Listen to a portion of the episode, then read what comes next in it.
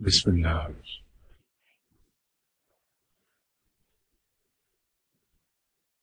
السلام علیکم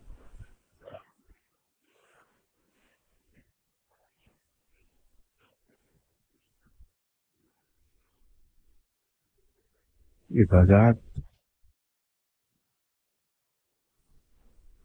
جیسے کہ آپ سب جانتی ہوں ہم پر فرض ہے اس کے پیچھے دو چیز ایک تو ایک انسان کو رب پیدا کیا، عبادت کی۔ دوسرا یہ ہے کہ رب تعالیٰ بے نیاز کسی کی بھی عبادات اس کی ضرورت نہیں۔ تو بات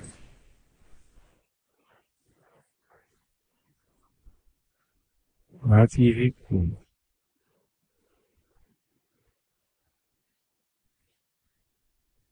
یہ بات تو طے ہے پرانے پاک میں کہیں کوئی کانفلکٹ نہیں۔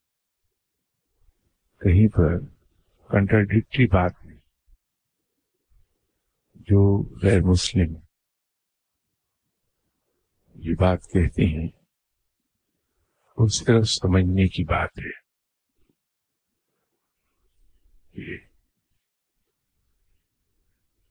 اگر قرآن کے معنی ذرا سا گہرائی سے دیکھیں تو پتہ ہی چلتا ہے کہ بات جس جو غیر مسلمس کو کانفلکٹنگ لگ رہی ہے، وہ کانفلکٹنگ نہیں ہے، بلکہ سمجھنے میں فرق ہے۔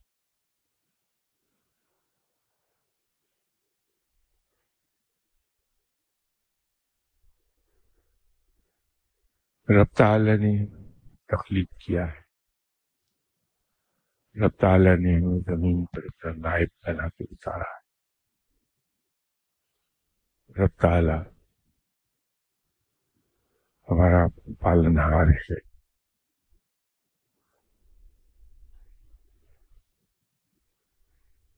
وہ ایسا عظیم ترین ہے۔ بغیر یہ دیکھے کہ کوئی شخص اس کو مانتا ہے یا نہیں مانتا، اس کے احکامات کی تعمیل پوری طرح کرتا ہے یا نہیں کرتا۔ سب کو پالتا ہے، سب کو دیتا ہے۔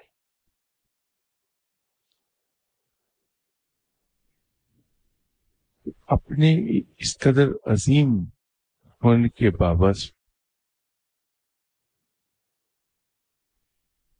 یہ اس کا حق ہے کہ اس کا شکر ادا کیا جائے۔ اور اس کی شکر گزاری کا پہلا قدم یہ ہے کہ ہم اس کی عبادت کریں۔ تو جب ہم رب تعالیٰ کی عبادت کرتے ہیں، تو ہم ترقی کریں اس شکر گزاری کا مظاہرہ کر رہے ہیں۔ جو ہمارے دل میں ہے رب کے لیے، وہ بڑا مہربان ہے۔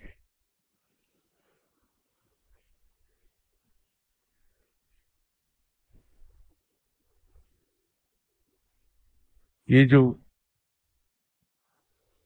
رب کے بارے میں ہے کہ وہ ان چیزوں سے بے پرواہ ہے، اس کا، اس کی ایکسپلینیشن میں نے ابھی جملے میں دی کہ وہ انسان کو پالتا ہے، بغیر یہ دیکھے کہ کون کیا ہے۔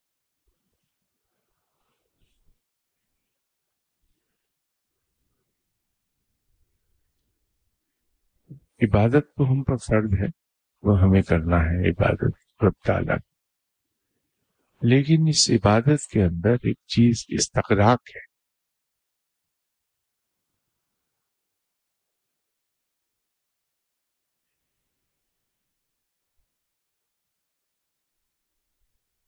جو کہ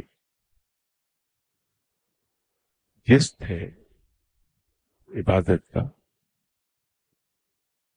عبادت بغیر استغراق کے کی جائے۔ اور عبادت میں انسان کو پورا استغراق حاصل ہو۔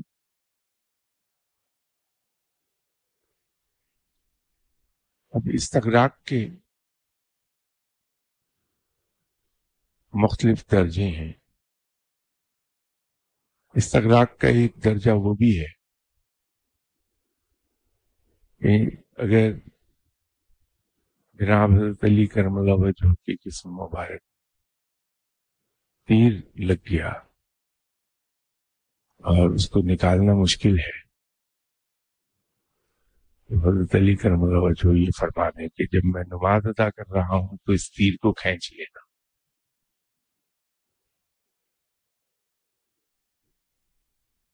تیر جسم سے جو عام حالات میں کھینچنا مشکل ہو رہا تھا کہ تکلیف دہ بہت تھا۔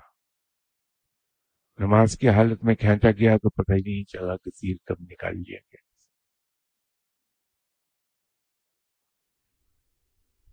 جماعت کی جامع اشرفیہ کے بانی جام احمد حسن صاحب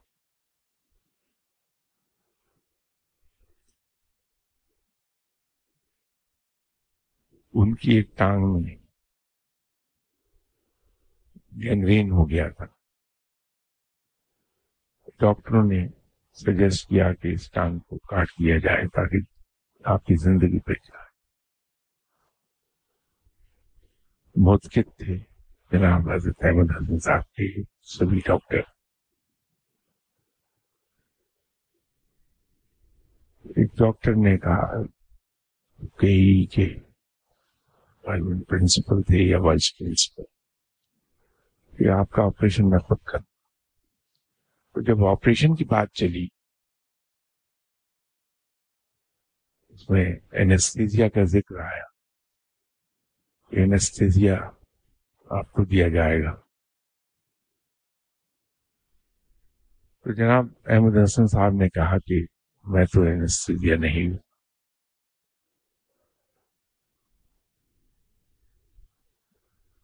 ڈاکٹروں نے وجہ طور پر یہ کہا کہ ٹانگ پوری کاٹنی پڑے گی۔ بغیر انستھیزیا کی یہ ممکن نہیں۔ آپ آپ سے برداشت نہیں۔ تو جناب احمد حسن صاحب نے کہا کہ نہیں، صرف تم مجھے یہ بتا دینا آپریشن تھیٹر آپریشن ٹیبل پر لیٹا۔ کہ تم اب آپریشن کرنے لگے ڈاکٹر نے آپریشن ٹیبل پہ لٹایا اور کہا کہ سبب ہم آپ کی ٹانگ جسم سے جدا کر دیں گے۔ تو جناب احمد حسن صاحب نے اپنی تسبیحات شروع کر کوئی آدھ گھنٹے کے بعد ڈاکٹر سے پوچھا کہ وہ ابھی کتنی دیر لگی؟ بس آگے صاحب آپ کی تو ٹانگ کٹ بھی گئی، میں تو مرم پٹی جو کر رہا ہوں، ڈریسنگ کی آخری مرحل تو اس سگراک کا یہ عالم تھا کہ جسم سے ٹانگ علیحدہ کر دی گئی، لیکن انہیں پتہ نہیں چلا۔ یہ استغراق اصل میں بہت اہم ہے۔ اور اگر اس انسان کو استغراق حاصل ہو جائے عبادت کی تو رب تک بڑی آسانی سے جا پہنچتا ہے۔ کسی صاحب نے مولانا روم سے یہ پوچھا تھا کہ حضرت نماز کے علاوہ کوئی راستہ ہے رب تک جانے تو آپ نے فرمایا کہ نماز کے علاوہ راستہ جو ہے وہ ہے۔ نماز۔ رب تک جانے کا راستہ۔ نماز کے علاوہ بھی نماز۔ لیکن اب وہ نماز کے اندر استغراق کس درجے کا؟ اصل بات وہ بنے اگر ہماری طرح کوئی نماز پڑھے کہ جو باتیں عام حالتوں میں یاد نہیں آتی، وہ بھی نماز پڑھ سے یاد آنے لگی۔ اور ذہن ہمارا مختلف اطراف میں بھٹکنے لگے۔ تو پھر نماز میں وہ استغراق آتا نہیں۔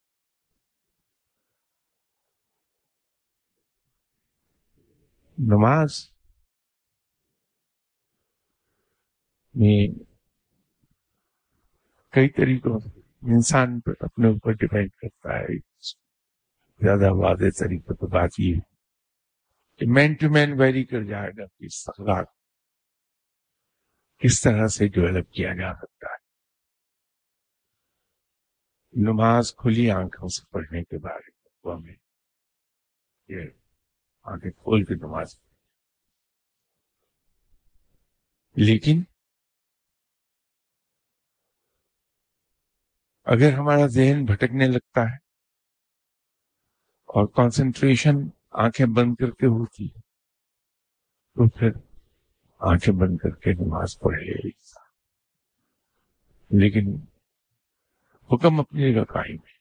آنکھیں کھول کر نماز پڑھ تو جب آنکھیں بند کر کے استغراق آنے لگے کانسنٹریشن پیدا ہونے لگ جائے تو پھر واپس آنکھیں کھلی آنکھوں پر چلا جائے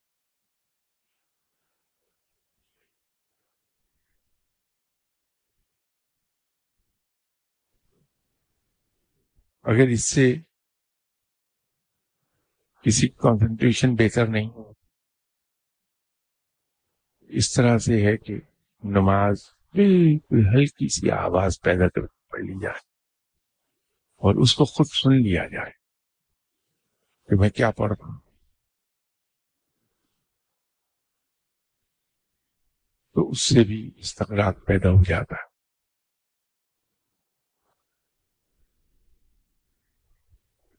اگر اس سے بھی نہ ہو، تو داہنے پاؤں کے انگوٹھے کے ناخن پر نظر جما دی جائے، اس کو غور سے دیکھا جائے۔ تو اس سے کنسنٹریشن بہتر ہو جاتی ہے۔ انسان کا ذہن یکسو ہونے لگتا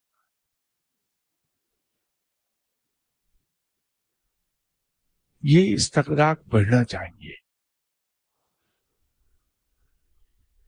اگر نماز اس درجے کی پڑھنی ہے کہ ہم رب کو دیکھ رہے ہیں۔ تو پھر ہمیں اپنے استغراق کو بڑھانا۔ اسی طرح ہم تسبیحات کر تسبیحات کرنے کے لیے ہم میتھڈ استعمال کر لیتے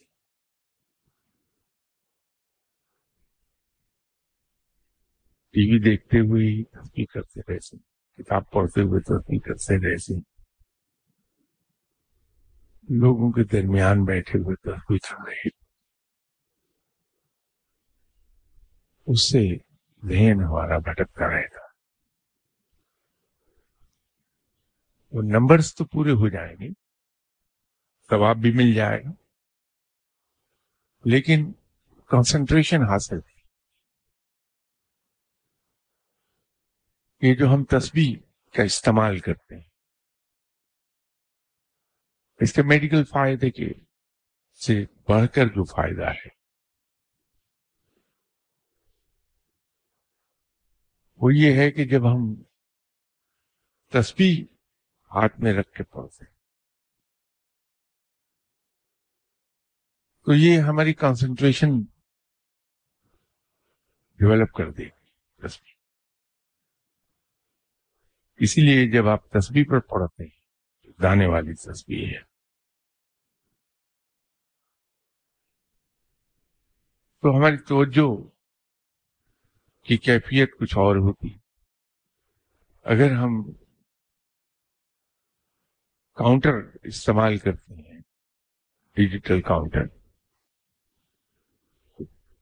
اس کے اس میں کیفیت ڈفرینٹ ہو جائے گی۔ الیکٹرک کاؤنٹر بھی آ رہے ہیں، الیکٹرانک کاؤنٹر۔ اس پر کیفیت بالکل مختلف ہوتی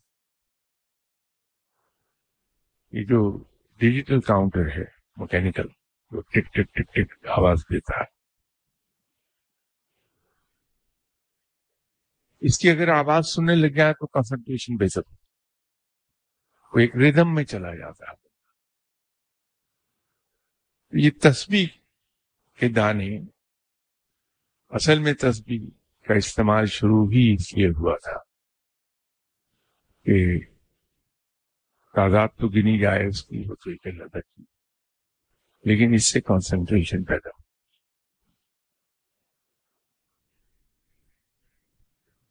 جب آدمی استغراق حاصل کر لیتا ہے، تو پھر رب تک پہنچنے کے راستے آسان ہو جاتے اور جب آدمی استغراق کے اس مقام پر جا پہنچے کہ دنیا معافی ہے، بالکل غافل ہو جائے کھو جائے اپنے ذکر۔ تو بعض اوقات یہ استغراق ہی انسان کی ڈسٹریکشن کا باعث بن جاتا ہے۔ اس استغراق میں گیا کشف جاری ہو گیا؟ تو بجائے اس کے کہ وہ ذکر کرے، وہ مشاہدے میں چلا گیا۔ کوئی ڈسٹریکشن ایک علیحدہ پیدا ہو وہ ایک علیحدہ سبجیکٹ ہے کہ اس سے جان کے تھوڑا یہ کہ آدمی ڈسٹریکٹ نہ ہونے پائے پھر۔ ایفرٹ اس پہ کرنی چاہیے۔ پہلی ایفرٹ تو یہ ہے کہ میں جس طرح سے مجھ پر عبادات فرض ہے عبادت مکمل کر لی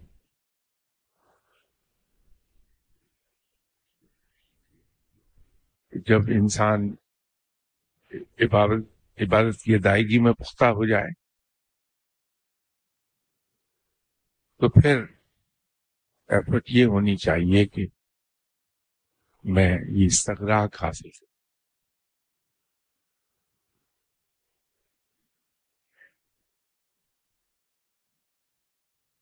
اور وہ استغراق پھر آپ کو آگے بڑھنے میں بہت مدد دے گا اسی طرح دعا۔ جب ہم دعا مانگتے ہیں، اس میں استغراق بڑا ضروری ہے۔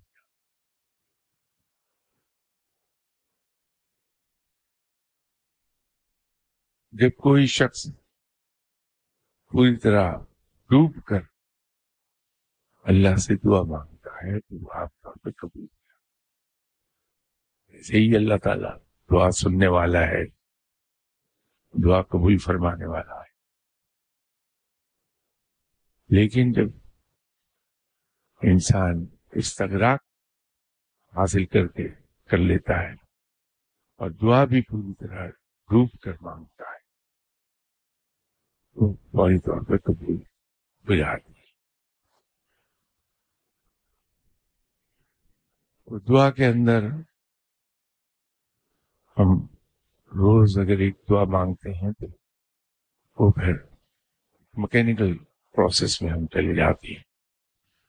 رٹی گئی تو ذہن کہیں اور بھٹک رہا ہے، زبان سے ہم دعا مانگتے چلے جاتے تو اگر ہم الفاظ بدل لیں ہر روز نئے طریقے سے استقلاق آ جائے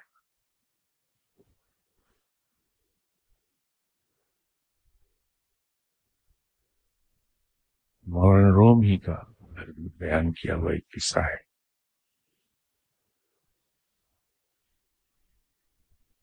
وہ استغراق کو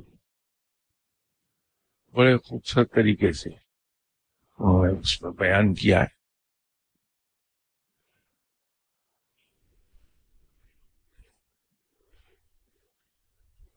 ایک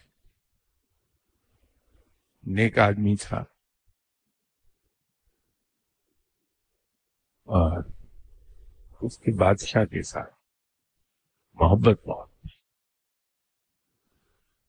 اکثر بیشتر بادشاہ کی دربار میں وہ جاتا تھا۔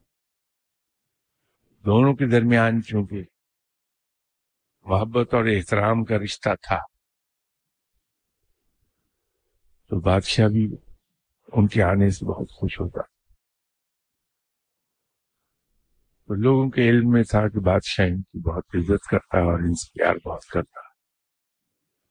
تو جب یہ بادشاہ کے دربار کی طرف جا رہے ہوتے، تو لوگ ان کی تھیلی میں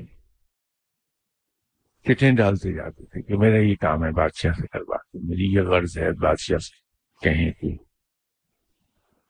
پورا۔ لیکن ان کا یہ عالم تھا کہ جب بادشاہ کے سامنے جاتے تھے تو عام طور پر چیزیں بھول جاتے تھے اور کبھی کبھار شدت محبت کی وجہ سے ان پر نیم بے ہوشی تاری ہو جاتی۔ بادشاہ ان کی تھیلی کی تلاشی لے لیتا۔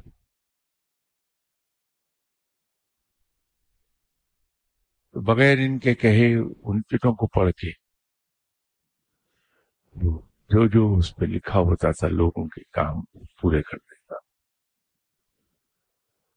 تو مولانا روم نے یہ مثال دی کہ اللہ سے محبت کرنے والا شخص جب اس طرح استغراق میں ڈوب کر دعا مانگتا ہے، رب تعالی، وہ تو استقراق میں ہے، حالت استقراق میں ہے، ڈوبا ہوا ہے اس کا بندہ۔ اور دعا کسی کے لیے تو کیا؟ اس کو خود اپنا آپ یاد نہیں ہوتا اس حالت میں۔ لیکن رب چونکہ بہت ہی وزادار ہے، حیا والا ہے۔ تو جس جس آدمی نے اس کو دعا کا کہا ہوا ہوتا ہے، بے شک وہ دعا نہیں مانگتا اس آدمی کے لیے۔ تو رب اپنی عظمت کے صدقے ان تمام دعاؤں کو پورا کر۔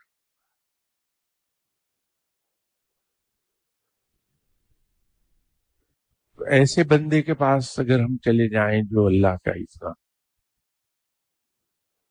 محبوب ہے یا اللہ جس سے اتنا پیار کرتا ہے، اللہ جس کو چاہتا ہے، تو اس کے، اس کو کہہ دینا ہی کافی ہوتا۔ کہ جب آپ دعا کریں تو میرے لیے یہ دعا کر دیجیے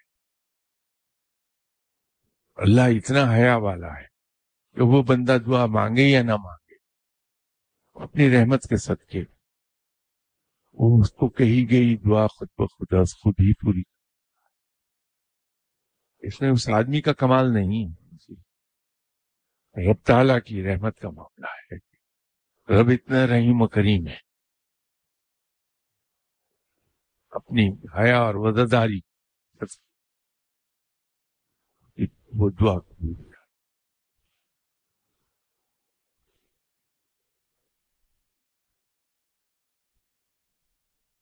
اگر اجازت دیں تو میں آج کی گفتگو یہیں ختم کر دوں۔